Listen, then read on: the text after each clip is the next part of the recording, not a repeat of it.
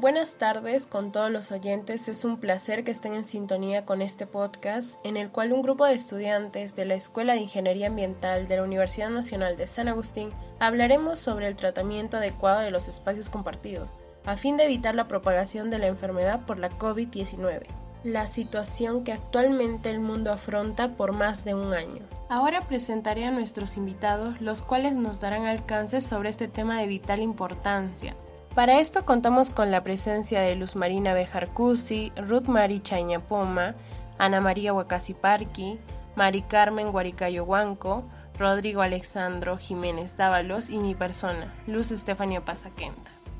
Es un placer tenerlos el día de hoy con nosotros y me gustaría comenzar preguntándoles qué medidas creen ustedes que deberíamos tomar para evitar la propagación de la COVID-19 en lugares compartidos. Sí, Rodrigo, adelante. Mm, sobre las medidas, todas deberían cumplirse, las que el Estado ha establecido. Claro que hay otras que la medida cumple usualmente, como llevar su mascarilla puesta, llevar alcohol para desinfección de manos, llevar puesto su careta, es decir, lo básico para evitar el contagio. Se sabe que el Estado ha establecido muchas más medidas, como el distanciamiento de aproximadamente dos o metro y medio, el desecho apropiado de los equipos de protección personal o EPP, pero claro, la gran mayoría de la gente no acata estas medidas o las cumple de forma incorrecta. La gente debería entender que si se cumplen estas normas, el riesgo de contagio en calles y espacios más congestionarios de personas será menor. Exacto, concuerdo contigo. Es muy importante el cumplimiento de esas medidas, al igual que las medidas que tomamos al retornar a casa, ya que nosotros podríamos ser el medio para propagar esta enfermedad. Entre las medidas que yo considero fundamentales estarían el desechar correctamente los EPPs, como las mascarillas, el protector facial, al igual que desinfectar la ropa y el calzado. Es recomendable tener un lugar donde realizar esta desinfección. Pero siendo sinceros, ¿creen que estas medidas se cumplan?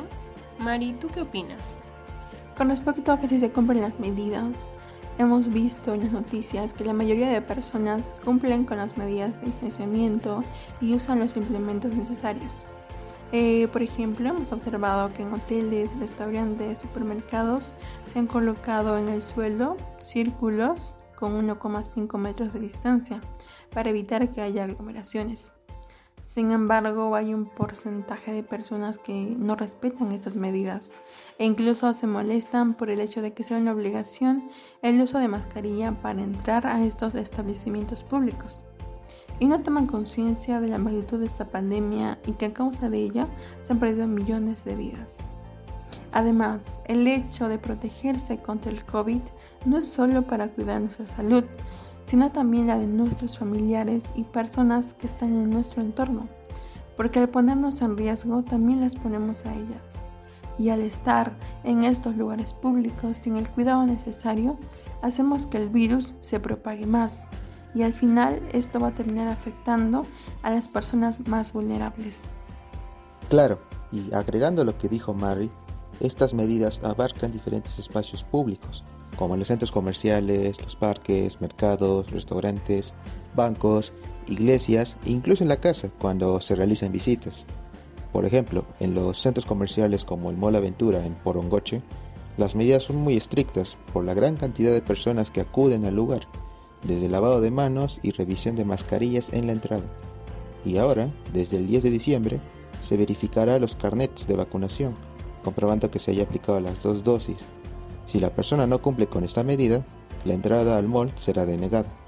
De esta forma, el riesgo de contagio será mucho menor por el hecho de que en el lugar solo habrán personas vacunadas, para así facilitar parte del control sanitario y disminuya ese miedo o preocupación de las personas que ingresan al establecimiento.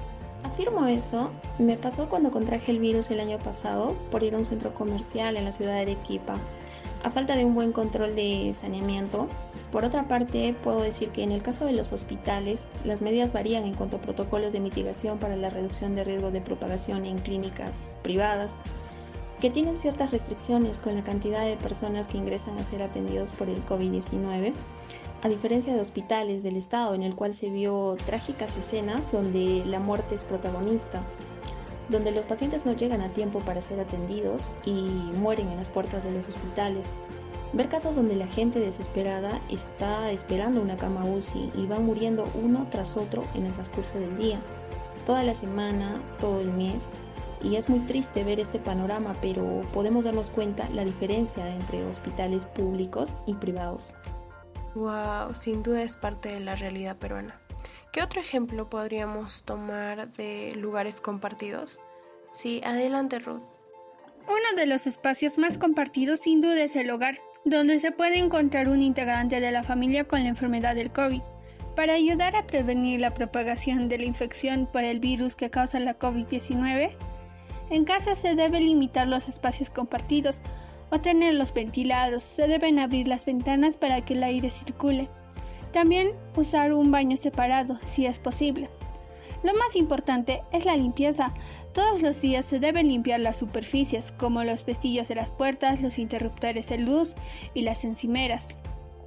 Se debe evitar compartir los objetos personales de casa, como las toallas, eh, las ropas de cama y los dispositivos electrónicos.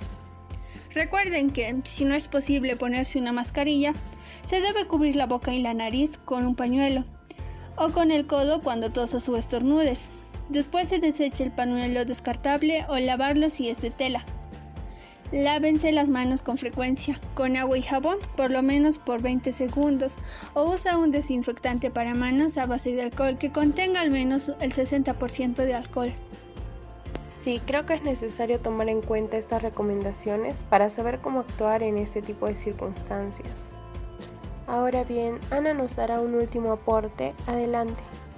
Como parte de las medidas mencionadas anteriormente por mis compañeros, una de las medidas que resalto es que el gobierno dispuso que desde el 10 de diciembre del presente año será obligatorio la presentación del carnet con las dos dosis de la vacuna contra el COVID-19 para los adultos mayores de 18 años que ingresen a los espacios públicos cerrados de trabajo o centros comerciales según informó el ministro de Salud Hernando Ceballos, ante la nueva variante que ha alarmado al mundo, es decir, que las empresas podrán operar de manera presencial solo si todos sus trabajadores acreditan su vacunación completa. En esta lista también se encuentran los choferes y cobradores de todo servicio de transporte público. En el caso de hospitales y establecimientos de salud, eh, también se exigirá a los pacientes el respectivo carnet de vacunación. En caso de no contar con ello, se les invitará a pasar al área de inmunización del lugar para que puedan ser vacunados con la finalidad de evitar la propagación de la enfermedad del COVID-19, que como sabemos apareció en el año 2019 y que sigue cobrando una gran cantidad de vidas en la actualidad. Verdaderamente esta información es de vital importancia para todos nosotros, ya que se ha dado a conocer las medidas que debemos tomar para evitar la propagación de esta enfermedad y la responsabilidad que tiene cada uno para con la sociedad. Recordar que las consecuencias de nuestras acciones no solo recaen en nosotros, sino también en los que nos rodean. Para evitar más pérdidas les pedimos cuídense y cuiden de nosotros. Y ya para finalizar, quiero agradecerles por su participación y dar gracias también a los oyentes que se quedaron hasta el último. Nos vemos en el próximo episodio. Cuídense.